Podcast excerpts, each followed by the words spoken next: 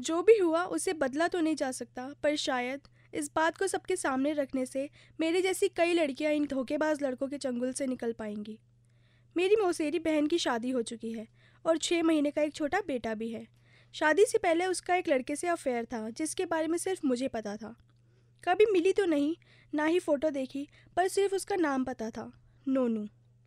वो हमेशा उससे मिलने जाती थी, मेरा नाम लेकर। एक दिन अचानक मासी का फ़ोन आया और पहली बार मैं राहुल से मिली। राहुल उसका बॉयफ्रेंड कम पड़ोसी है। धीरे धीरे मेरी और राहुल की बात शुरू हो गई।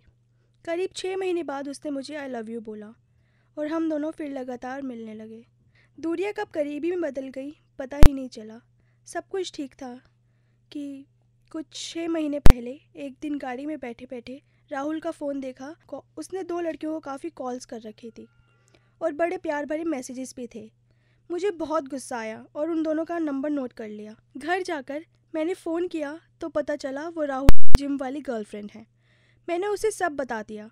उसके बाद दूसरी को फ़ोन किया और पता चला कि वो इंटीरियर डिज़ाइनर है और दो महीनों से अफेयर है। फिर उन दोनों ने उसे फ़ोन करके खूब सुनाया। देन उसका फ़ोन मेरे पास आया। मैंने उठाया नहीं बट फिर मुझे लगा बेचारा परेशान हो रहा होगा। सो मैंने फ़ोन उठा लिया। कितनी पागल होती है ना हम लड़कियाँ प्यार में। ये शायद इतना कुछ होने के बाद मालूम हुआ। हमारी खूब बहस हुई बट फिर मैंने माफ़ कर दिया, क्योंकि मैं उससे बहुत प्यार करती हूँ और उसके बिना अपनी ज़िंदगी नहीं सोच सकती।